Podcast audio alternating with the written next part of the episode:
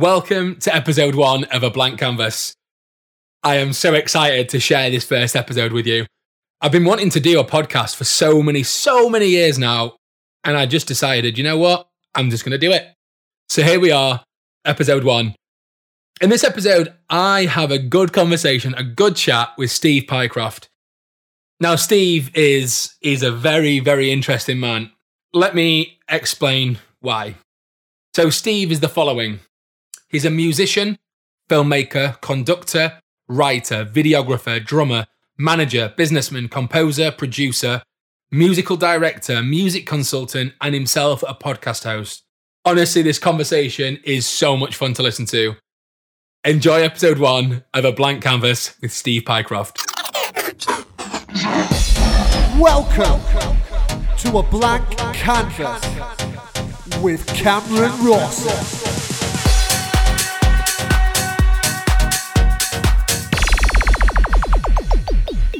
Right. So, Steve, I want to start by I've I found a comment on the YouTube channel Free the Kaleidoscope Orchestra or Riot Jazz, but the comment was from a guy called Alan Smith, and this guy is a real person. It's not a made up name I found here. And his comment read, "You are all you are all amazing. Steve is a genius." now, how how this? I'm not joking. This is a genuine comment in the in, in a video. I think it was um, it might have been the Kaleidoscope Orchestra uh, YouTube, but I'm not sure what video. I can't quite remember. But I mean, what a comment!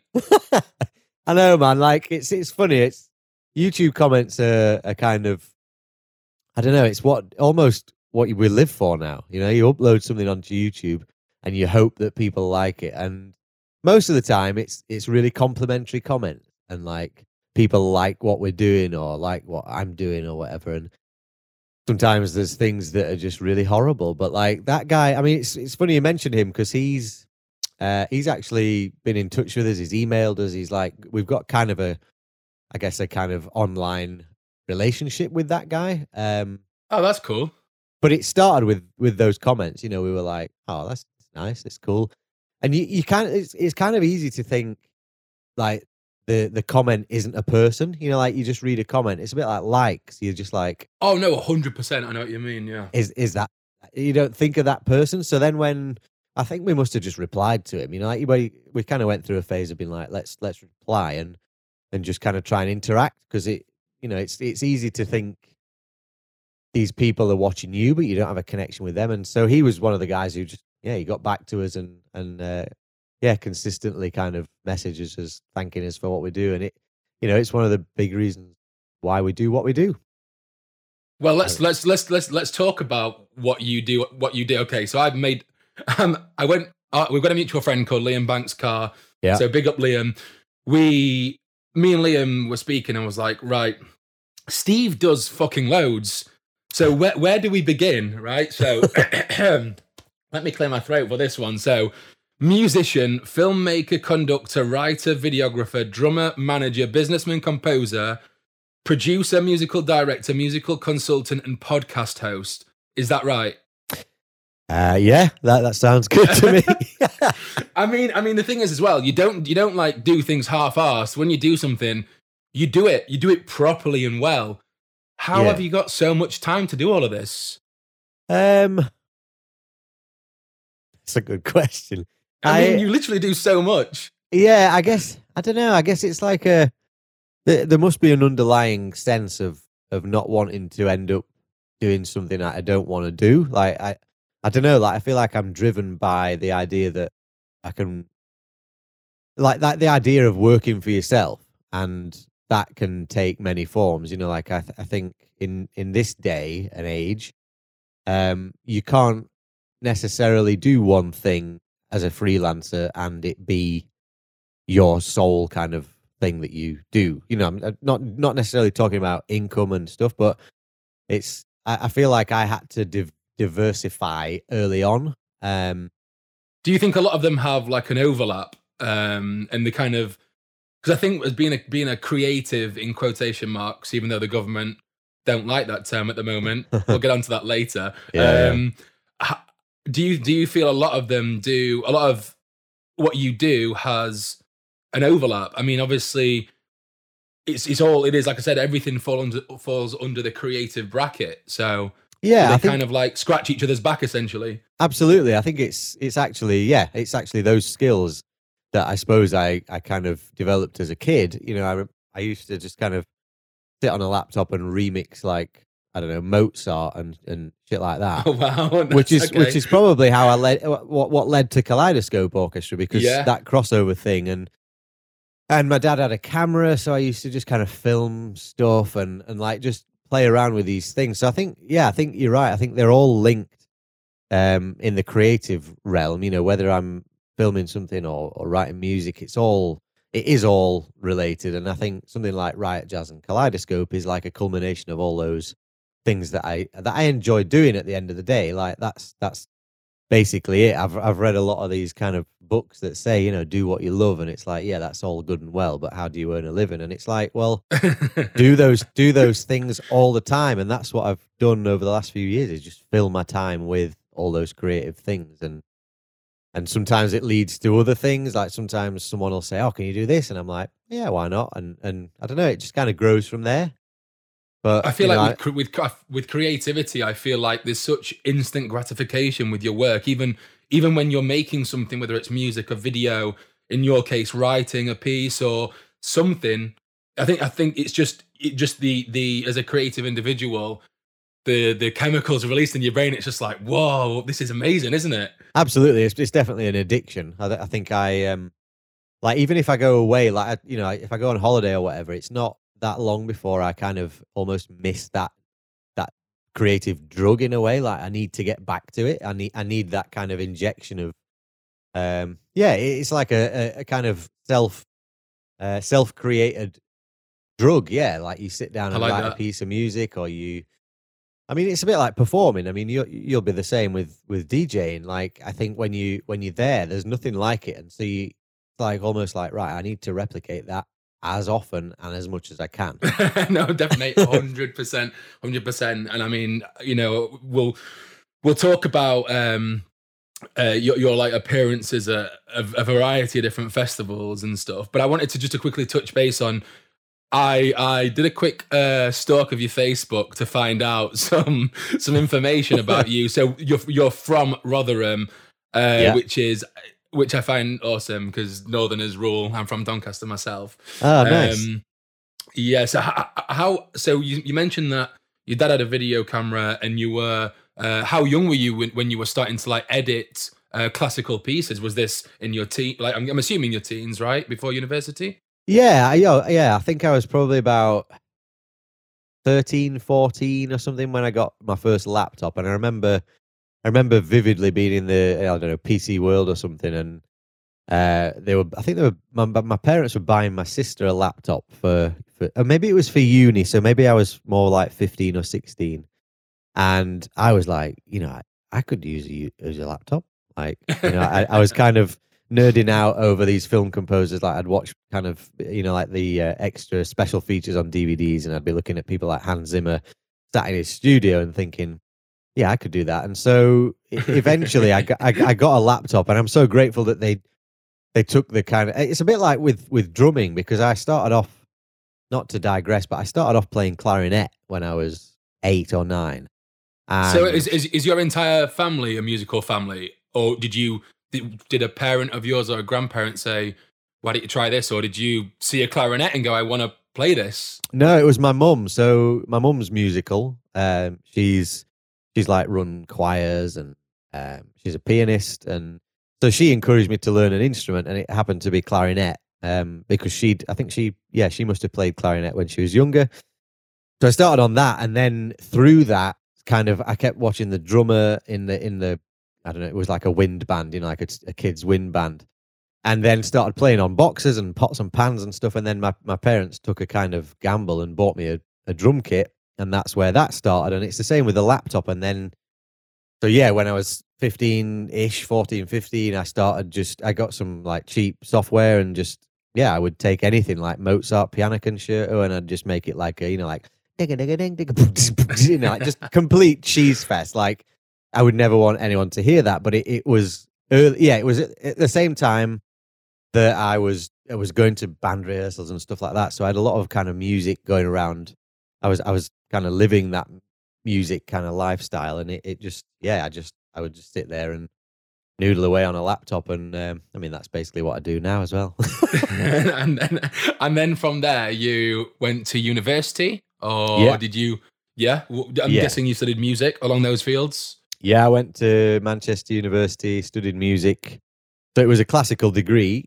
Um, and and uh, yeah, when I went, I was all ready to be a performer, and um, I applied for the joint course. So there's like a joint course between Royal Northern College of Music and Manchester Uni, but I didn't get on that, and so I ended up on the university degree, um, which is where I kind of fell in love with writing music and composition, and that was when yeah, I suppose I I didn't lose that performing um ambition, but it, I, I realized there was so much more, and that actually that kind of time I'd spent remixing on my laptop wasn't something to kind of take take for granted. Like it was a, a valid thing, and when I learnt more about um you know composition and especially remixing and stuff like that, I felt like yeah, I'd spent time doing something that I never really fully understood. I thought it was just me dicking about on a laptop. So I mean, essentially, you dicking about on a laptop has uh, created some pretty magical moments. Yeah. Um, on your YouTube channel for Kaleidoscope, you've got millions of views. Yeah. and you, you, you've you've uh, it's just honestly i was i showed my mom um, some of the videos you were doing and she was like what? I didn't even know this was a thing. And i was like i know it's just it's just it's just amazing. So on your kaleidoscope you've got 71000 subscribers you've got 28000 facebook likes. It's it's it's a hidden gem I'd, I'd i would describe kaleidoscope orchestra as a hidden gem the people that find Kaleidoscope Orchestra fall in love instantly with it. It's it's amazing. Yeah, I mean, well, it's it's great. This is what I love is when people like your mum say, "I didn't know this was a thing," because I think, I mean, the whole goal with it is to um, introduce orchestras to new audiences. Basically, I mean, we played at Creamfields a couple of years ago, and and I'd never expected to see, or well, my plan was this, but I'd never expected to see that festival crowd.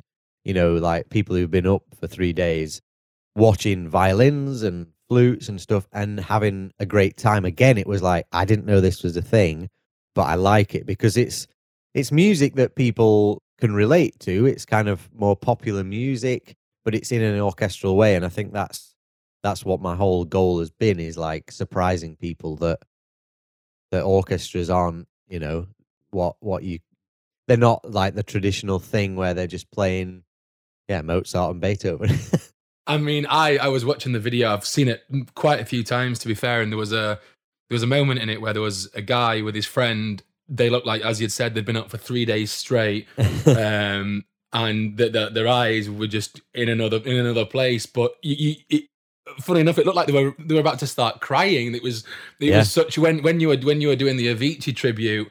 yeah um it's like you could just see people like their faces just kind of dropped in in in shock they weren't expecting something to be so amazing because obviously like like you said people who are young the at creamfields are there to see you know big djs tiesto all pre-recorded music in a studio and then you come on with how, how many how many years are, uh, have you in kaleidoscope orchestra Uh, it varies, but I think for the Creamfield show, it was, I think there were 25 of us, but normally there's about 40, 50 of us.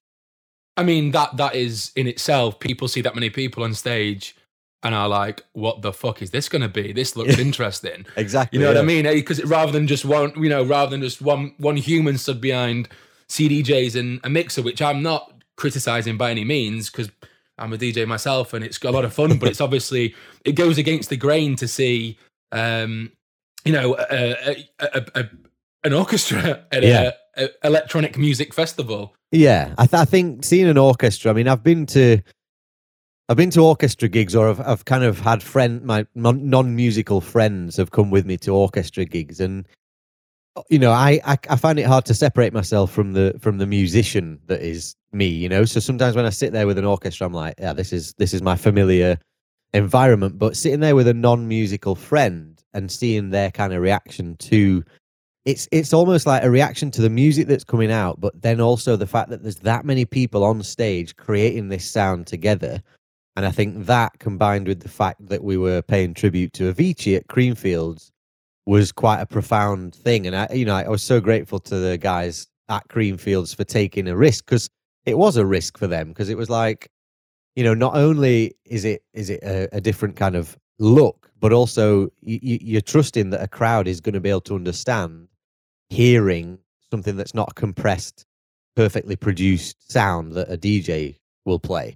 And for them to do that and for then the audience to actually respond was just like doubly kind of um, rewarding for us, but also kind of profound in in a in a kind of I don't know, like it's never been done before. Was it a euphoric feeling for you seeing seeing the reaction when because when when you walked out on stage, did you feel a certain way of, hmm, I'm not sure how this is going to go down? Yeah, I mean, I I knew that there was probably seventy percent of the people out there were probably like, all right, what the fuck's this going to be then? And like thirty percent were probably like, ah, oh, this is cool. And like I do think that is the I don't think it's 50-50 with an orchestra. I think some people automatically think, oh, this is going to be some pretentious like um you know thing that that that doesn't speak to me. And so i like that. I kind of like going out being like right. Because it makes me want to surprise them in a good you know it makes me want to do better because i want to i want to show them in in the most epic way that they do like this and that they that it is something that they can relate to. And it must feel good because you're, you're essentially winning what is a losing battle. You, mm. you, you, you know, like you said, people have this pretense of, okay, an orchestra, mm, not sure what this is going to be like. You come out, start playing Avicii or Pendulum or mm. just the long array of the long list of the the the this is okay so this is this is the thing it's like you said yourself you you've you've so do you, do you do you write these pieces yourself from the music, or do you work with other people? Because the whole the whole thing is just it's so unique and it's just fucking cool, isn't it? yeah. So so I write the arrangements, and again, this is what I going back to my university time. I it, so it's a classical degree, so I'm studying classical music. There's orchestration classes, things like that, and then I I ended up doing a master's in composition, so a, a fourth year of focused, yeah, studying in orchestration, and that was what really informed um, what I do for Kaleidoscope. So it's yeah, I'll sit. My kind of process is I'll sit here and listen to Avicii. So I'll I'll kind of start with something like Spotify. Listen to listen to the tracks I like by Avicii. Listen to the tracks that are popular, and make a kind of playlist, and then get to know those tunes. So I'll listen to them, you know, when I'm in the car or at the gym or whatever and then I'll sit down and just transcribe the melodies. And so, like you know, something like "Wake Me Up," I'll write down those melodies, um, and then I'll do that for all the the tracks, and then start to just harmonize, and then start to kind of orchestrate. And it's, I don't know, it's like I I that, I get. That sounds like a very very long process. How how long? How long would a typical, let's say, "Wake Me Up"? How long would that take, start to finish? I mean, it's difficult because if you said to me, right, tomorrow we're going to record it, get it done, I'd, I could get it done today. But I think with something like, you know, like writing music or creating, you, you almost have to have the space so that the stuff comes out. I think, I think there's two, two levels of, of what, what I do with, with arranging and writing music. One is like the workman, I know what to do, I've got the skills, just sit down and do it and then there's the kind of creative in me where you know like with the avicii thing that there was no deadline with that. That was just me saying right i think we should do this thing. So i probably for that avicii tribute piece like it's about six or seven minutes long i would say on and off that took me a couple of weeks like sitting down doing a bit going away coming back. It's I, I have to do it in in chunks otherwise you I must enjoy very... the process as well. You must you must must you must enjoy every moment and not want to rush it? I do and I don't. Like sometimes I sit there and I just don't think I can like each piece I've written for Kaleidoscope, I always think this one this is gonna be the one that don't work. Like I'm always like, this is the one where the magic is gonna stop flowing and I'm not not gonna be able to do it. And so I surround myself with like I've got um you know the film composer John Williams? Yeah. So, I, so like I've got all of his. He's got these signature edition scores, so you can actually look at the sheet music of like Jurassic Park and Harry Potter and all that stuff.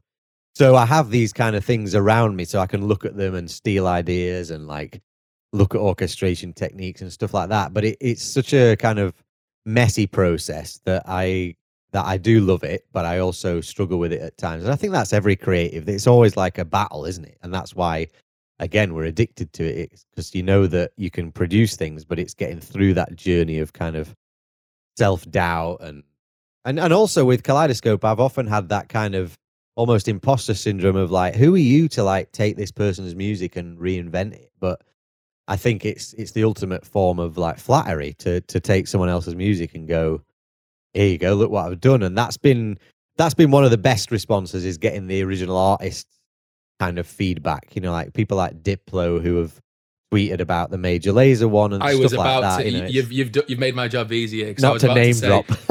you know, well, no, because I was going to ask. You've you, well, you've had so many uh, of these artists, um, uh, the big names, like you said, Diplo, who have actually heard what you've done. Uh, Did did Calvin Harris as well see something?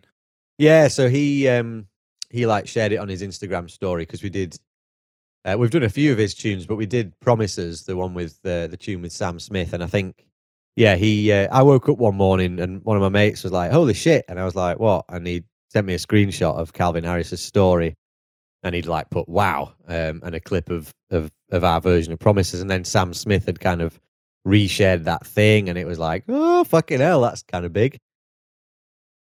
That that's I mean that that you know obviously you're not you're not out to get the recognition from the artists themselves.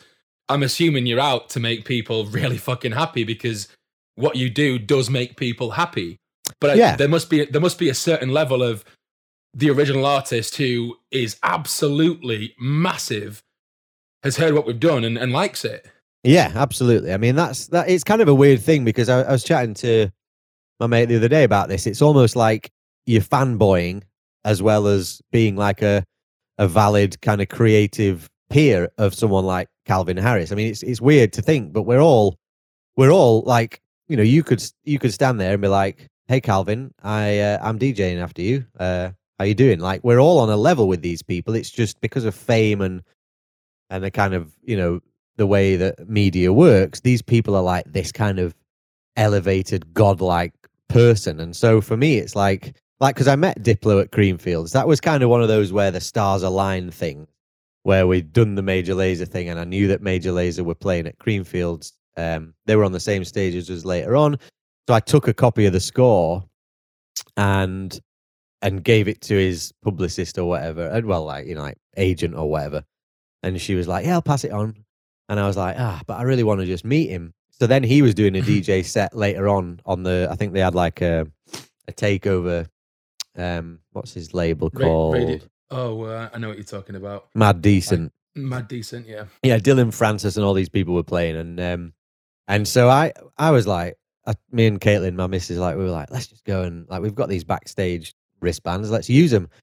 So we ended up stood behind Diplo while he's DJing, and and I was like, there's no one here stopping us just chatting to him. So when he finished his set, he just came off on his own, walked by, and I was like, oh hey man, I um I'm the guy who gave you agent or whatever that uh, score, and he was like, oh wicked, wicked man, yeah, like like I love the I love the thing, and like, I can't read music, but like it's sick. And I was like, okay, cool. and like there's an ele- there's an element where you're like, I am a total fanboy here, like almost like, can I get your autograph? But at the same time, I'm like, no, no, I'm I'm that guy who runs that thing. We could work together, and I think that's the ultimate goal is is getting the attention of these people, uh, especially electronic music, because you know it is so far removed. Like an orchestra is so far removed from this electronic music world that it's like let's bring the worlds together. And someone like calvin harris or diplo or skrillex like for them to to do what we did at creamfields or like the cream classical shows if they were to take a risk and to do a show with an orchestra i think that'd be incredible. And i think it would bring so much value to their fans and our Oh, fans and, absolutely. you know i mean not not to blow smoke up my own ass but like i feel like they they need to work with us Well, no, I, I, I honestly, I totally agree. It's, it's, it's a, a concept I've always friends of mine who are guitarists, uh, drummers, I've always said to them, how cool would it be for a DJ, a drummer, and guitarist to become a three piece? I mean, what an exciting idea. So imagine the scale of Kaleidoscope Orchestra with Calvin Harris. I mean, the closest we've got to compare, and I don't like to compare, but a few years ago, I was DJing at V Festival and I saw Pete Tong's um, Heri- is it the Heritage Orchestra he works yeah, with? yeah, yeah. Um, and it, it's you know obviously he's he's he's uh, Pete Tong is Pete Tong and he's got his own uh, world etc. But that was it. Just the again, it's the it's the um, that feeling of being completely unaware of what's about to happen. Yeah. Um, and I think that yeah, like you said, that, that is that is that like a, an aim? Do you think that's do you think that's something that could really happen for Kaleidoscope Orchestra? Yeah, absolutely. It's, it's my goal, and it's it's kind of it's difficult. I mean, we we have these kind of peaks of like you feel like it's it. I don't know, not not it's going to happen, but like um, last year I did a version of uh, Skrillex tune that was on a game called Kingdom Hearts Three. There's a tune called Face My Fears, and I I did it, but I, I, instead of us just putting it on YouTube, I wanted to try and approach um, his like PR team and stuff beforehand, and it led to eventually led to Sony releasing it, which was which was great. But I was like, this is cool, but my ultimate goal is can we take this further to the next level and and do a live show? And so I was chatting with this guy at um, at Sony, Sony Masterworks is the label, and he was like, I think this is a, a great idea. I think the difficulty is finding the the cream fields of the world who are willing to because obviously with this many people there's a lot of people need paying. It's an expensive thing. Whereas when you've just got one person DJing, the overheads are a lot less. And I think it's it's convincing people, convincing the right people that it's worth having 40 people on stage to produce this thing. And people like Pete Tong are showing that that is a viable thing. You know, like doing his Ibiza prom and stuff like that. That's the ultimate kind of of what we're doing, which is bridging the gap again. It's you know a classical. The proms, the BBC proms, is a classical kind of music event, and they're to put on something like Pete Tong's Ibiza thing is is incredible, and um, yeah, that's what we want to do, and it's it's kind of finding those ways of showing w- what's possible. Um, yeah, so so we are. Try- I mean, I'm constantly trying to get email addresses for for the right people. You know, get in touch with I got in touch with Lady Gaga's manager because we did a Lady Gaga thing, and it's again, it's like it's almost like how do you convince this person? So I said, "Here's this video," and he was like, "Looks great," and I was like, "Yeah, but no, but the next thing, what can we do together? Like, I don't want you to tell me it's great, like." And so it's I don't know. That's my constant kind of thing is like who, which artist w- is is gonna. You know what? How I look at it is whatever artist gets to this first is gonna is going to see a whole new wave of, of fans. Yeah. Um, I, I mean, it's it, it's. I feel like you're sitting on something and nobody wants to buy it right now for you, but mm. the moment someone does, it's just going to be. It's just going to be ridiculous. I mean, it, it, honestly, it's just that everything about Kaleidoscope Orchestra and the sort of ethos you have of of you know you're not you're not going for uh deep classical or anything like you know far afield, left of field. You're going for Diplo, Pendulum, Calvin Harris, Lady Gaga, as you've said. Just there's just there's just so much you're you're doing. How, how did this even come about in the first place? How, how did yeah? How did this happen? It came about because so I get while I was at uni, I was going to like dubstep nights. Dubstep was kind of big when I was doing my masters. So, so this is like 2000 2009. Yeah, yeah, 2009. Are we talking and, like magnetic, like magnetic man, like, or like Skream dubstep, or? Yeah, yeah, yeah, yeah. So I, I in fact, I remember seeing Magnetic Man. I saw at um, Parklife when it because I, so I used to live on Wilmslow Road opposite Plattfields Park, and when Parklife was there, uh, of course, I, I, yeah, I mean, we we played there with Riot Jazz because we'd we'd got in with the guys who there was a Parklife was called Mad Ferret first, and then it, it became. I did not know that. I didn't know that. and we we were kind of on on board the the first one of those, and so it kind of yeah. Anyway, so yeah, we saw I, I saw Magnetic Man, and um, it was like when Chase and Status released that Blind Faith track, which is like a big dubsteppy kind of anthem thing. And yeah, Skream and Benga. I used to see those guys, but the main main guy who kind of influenced me with was um, do you know Rich Reason DJ? I do, yeah, yeah. right. So I got to know him through his his night hit and run, and so I used to go pretty much every Monday to hit and run, and I would see like you know the local kind of DJs like, uh, and also when when other other kind of I'm trying to think now who who I saw that was kind of really influential. It'll come to me. But anyway, I used to go to those nights, and I think the the kind of contrast of that and my classical masters in composition kind of sparked this idea of bringing those worlds together. I was it was always cool when I would like take someone you know like on the classical degree to a hit and run night and they were like what the fuck is going on here? and then I'd also like introduce so like me and Rich Reason used to sit down and uh, write tracks together and and again it was like taking my kind of orchestral classical kind of background and his knowledge of well his extensive knowledge of kind of electronic music and we would create these tracks together. And um he showed me a, a video of a J Dilla orchestra thing that a guy called Miguel Atwood Ferguson did. And it was a live orchestra with you know with drums and shit doing J Dilla tracks. And I was like that is that's it. That's what I want to do. And so a friend of mine at uni guy called Dave he wanted to he was always talking about setting up an orchestra that played outside the traditional locations so not not concert halls and stuff like that an orchestra that plays in warehouses and clubs and stuff like that and so I think his goals and my goal of like doing this kind of J Dilla thing, but with dubstep, um, formed Kaleidoscope. And so we got together in, I think this must be 2011. Yeah, we got together. We just got a load of musician friends from uni, and I'd been writing this Skrillex uh, suite, and we just got together and recorded it. And it was like a bit of a trial. Like the video's still on our YouTube. It's it's a bit scrappy and kind of you know we've come a long way since then but it was like it was definitely the inception of the whole thing it was like do i say ince- no conception of the idea was like oh yeah this is a thing because um yeah so i, I would say it was the J Dilla video rich reason and just my kind of yeah going to dubstep nights and then sitting in orchestration lessons And and alongside that was Riot Jazz a thing? Was that later on?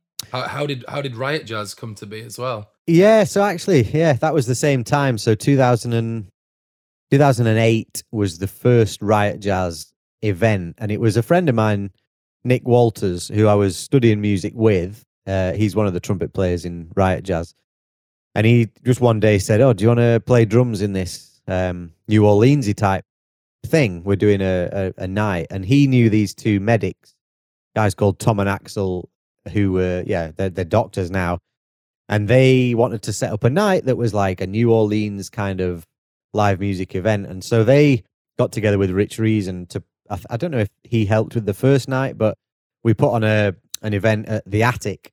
I don't know if that's still a venue. It's like in the the train bridge on Oxford Road by the um by Vodka Revs. It's like upstairs in. I can't remember now. Anyway, What is is it? Is it the one that's um?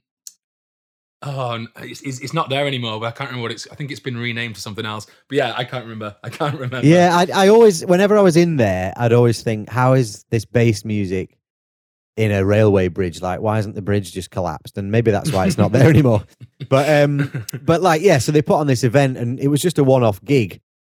Um, but then off the back of that, we did a, I think another one. And then that was the year that Mad Ferret um, came about, 2008 what is now known as Parklife. what is now known as Parklife. And so, yeah, it, it was, yeah, it was exactly the same time. It was, I was kind of almost in this like two way educational uh, world. I was doing the, the degree, the, the kind of master's lectures and all that shit. And then also through Riot Jazz, experiencing all these other things. And I think that's those two worlds colliding is what drives Riot Jazz and, and Kaleidoscope.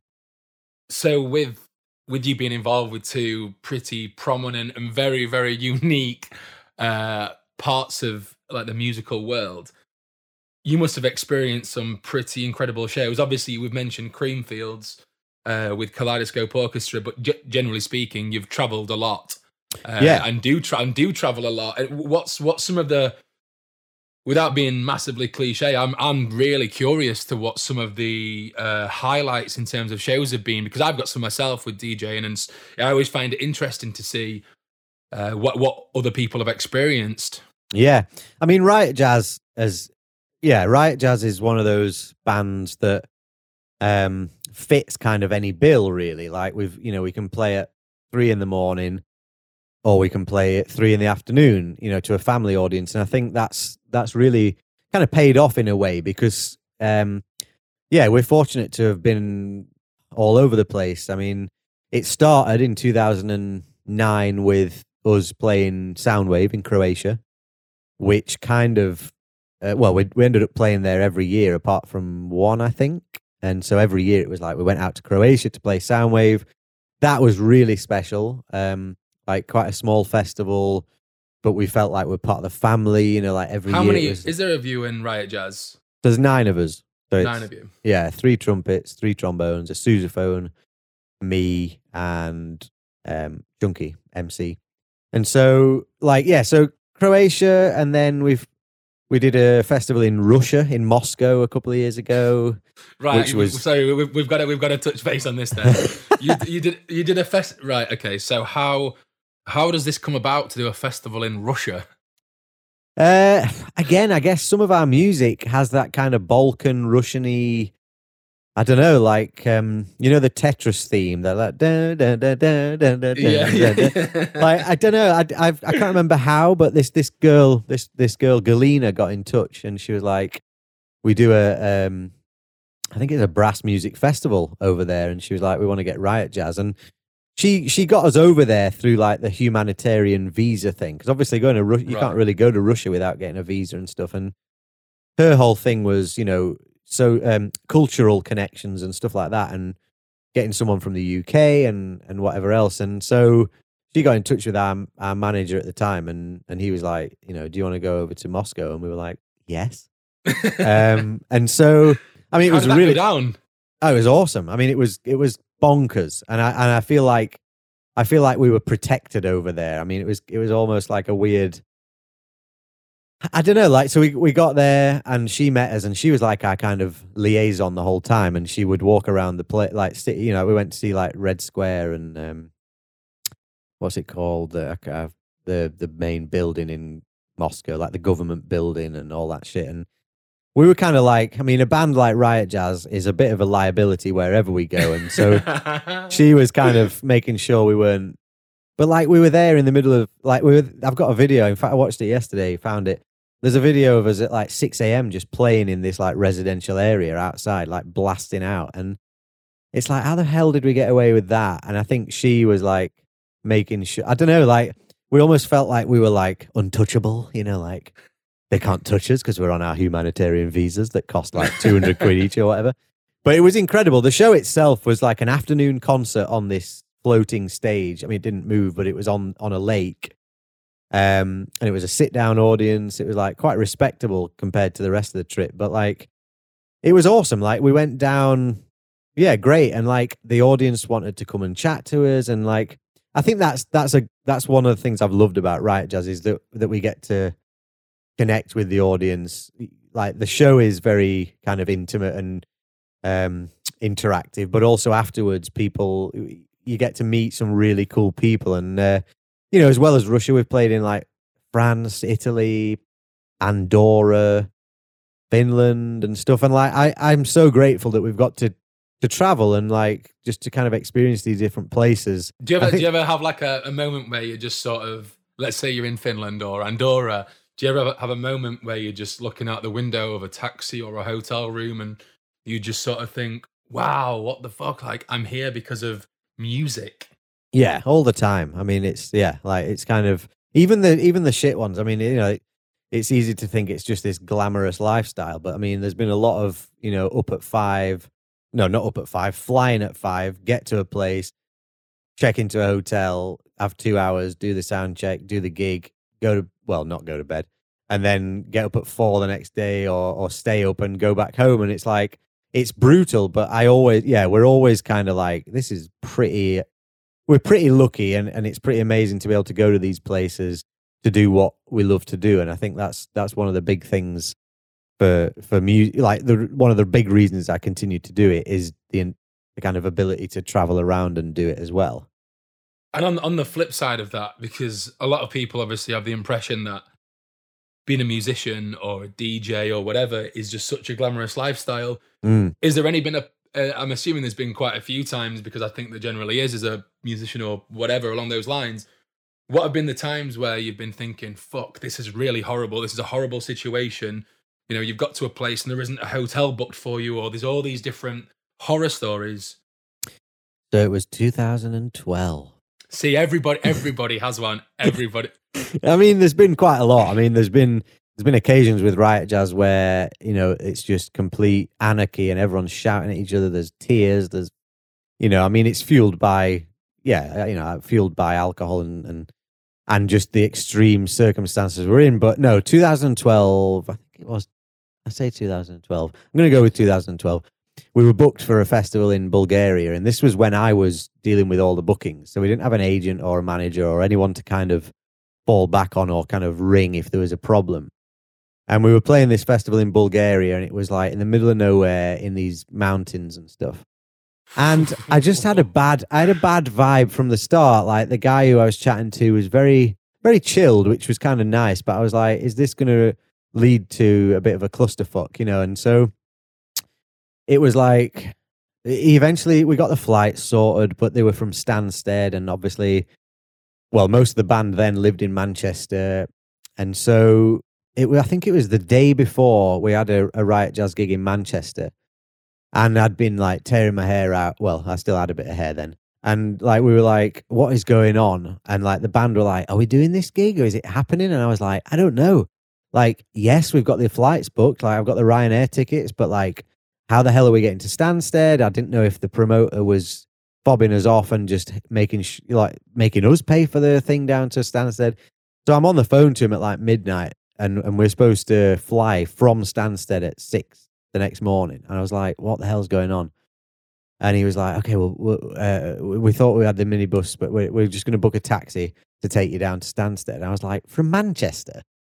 So like we, at three a well no yeah, it must have been 3 a.m. This this yellow, honestly, a yellow minibus. It's like someone had gone right. I'm going to make my minibus look like a yellow taxi. Pulled up outside my flat. We jumped in. This taxi guy is like, oh, already we're thinking, what the, f- why are we doing this? He goes, so why, what are you doing? Like, why are you going down to Stansted? And we were like, we're playing this festival. And he was like, okay. Uh, so he drove down, but we had to pick someone up on the way uh, from an M6 services, and then it ended up that he was on the wrong side of the M6, so the guy oh. had to go oh. like ten miles down the road to turn to get off at the next junction, come back, and so then the taxi driver's like, "You're not gonna make it. You're not, you're not gonna get on the flight. You're not gonna make it." And I'm like, "Yeah, all right. We don't need. I don't need you to say this. I know that this is a problem. This is like 5 a.m. or something. Flight leaves at six. Oh god. We get down to the airport. Sun's rising. You know, it's like, oh god, it's like the sun is like this omen of once I'm up in the sky, you're fucked. And so like we get to Stansted. One of the tickets, like one of the tickets I've printed, doesn't have the barcode, so oh, they have to go to like the ticket, and it's like this is never going to happen. Somehow we got on the on the flight. We got out there. We ended up staying in like these locals' houses. It was like you turned up and they were like, "Right, you're staying here." and it was just this Bulgarian family who didn't really speak any English, and we were like, "What, the right. hell?" What? The guy's what? like, the guy suddenly takes us into his garden. He's got like this huge, you know, like when you see pictures of death, and he's got like a big scythe, like a big like oh. fork thing.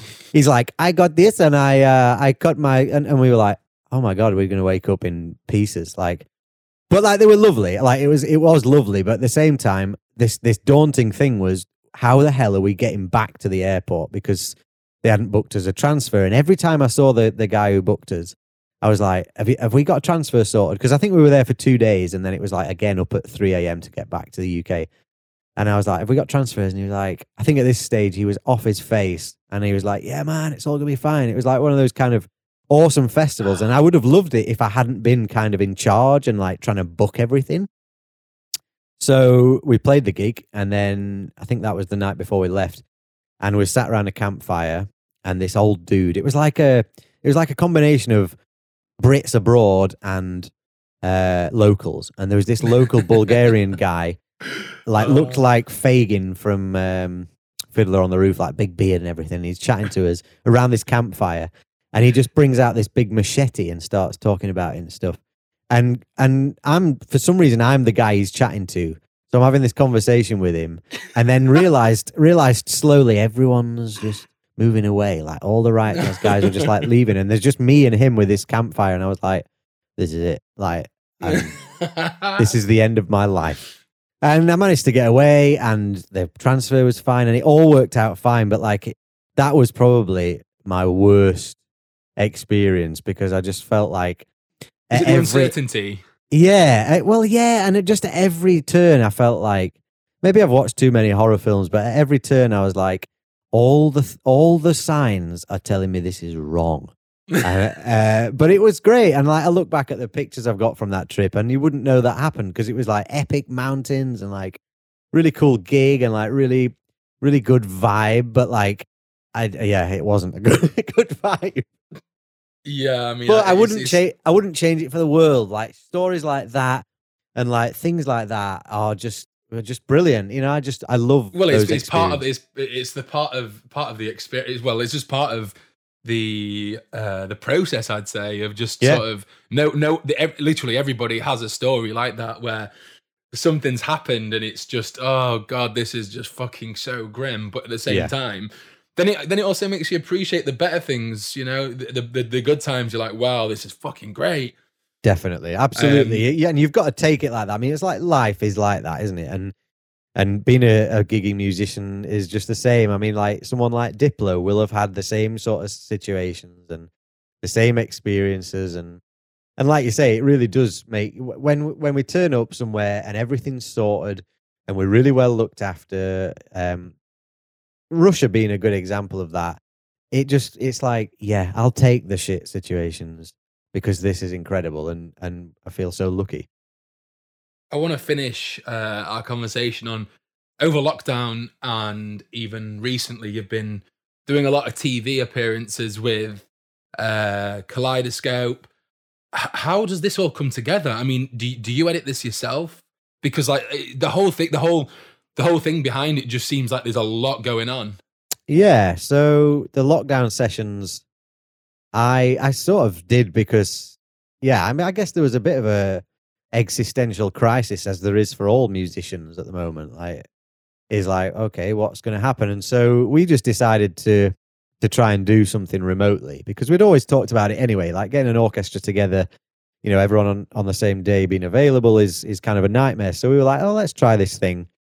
And I very quickly realized that, you know, it's very different getting an orchestra together and recording with, I don't know, 12 mics than it is to get 44 um 44 um mixers, you know, like WAV files or whatever, and 44 videos and then putting all those together. And so it was a, a big undertaking, but like I realized we had a lot more creative kind of control because you know, if you've got each violinist on a separate channel, you've got the control in the mix to make it sound different, you know, more control than we've had when we're all together. And so, so yeah, we, I don't know, like it, I kind of just jumped on this, um, you know, this is going to be how I spend lockdown. I, I, I loved it being my kind of purpose.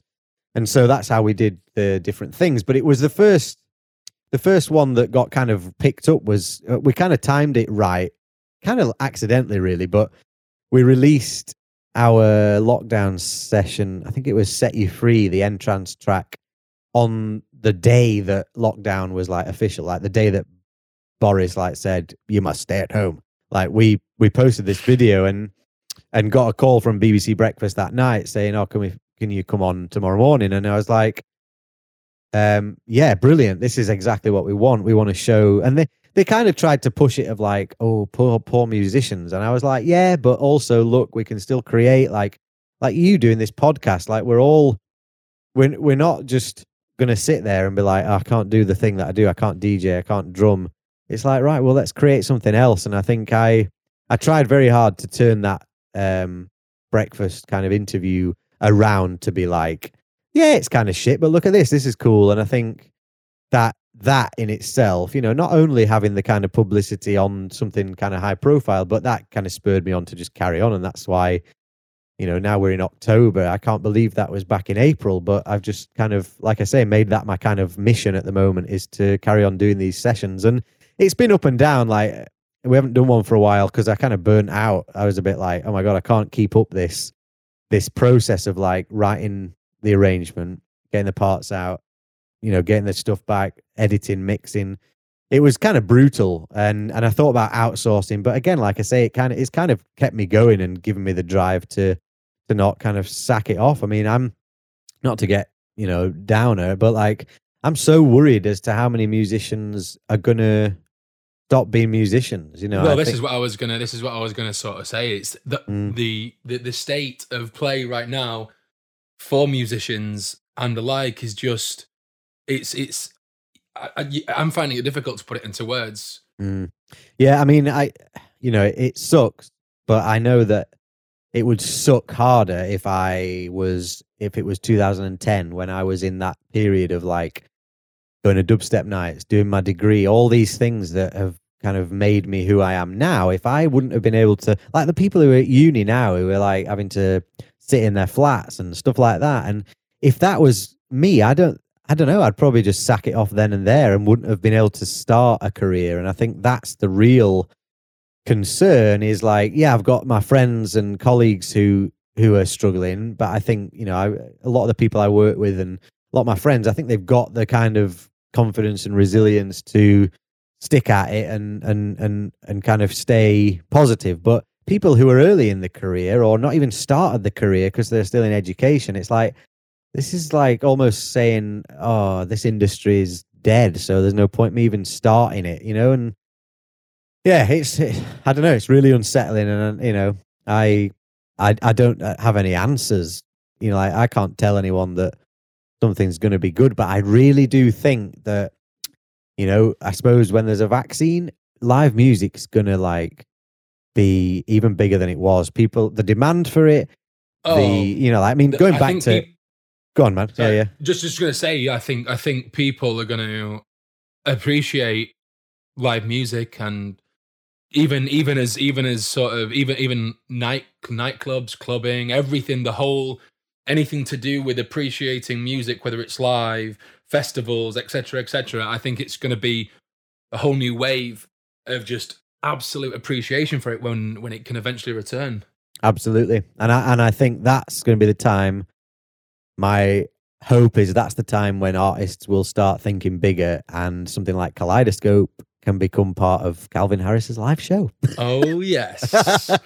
oh yes. no, but I do I do think that there, there is light at the end of the tunnel and I I kind of I don't know I, I guess my I I I want musicians, you know, the people I know to to hang on in there and and know that things are going to be better because because it's it can't you know I just know like, I've just got a feeling that it you know it won't just disappear the live music scene and all that clubs and things yes venues might might kind of struggle because of overhead costs and st- you know rent and things like that but I know there's going to be a, a time where we'll look back and be like we're back at it and we're you know we're doing what we love again Steve, thank you very much for your time. uh, my pleasure mate it's uh, it's gone flown by I can't believe we've been chatting for so long That was a lot of fun. Cheers.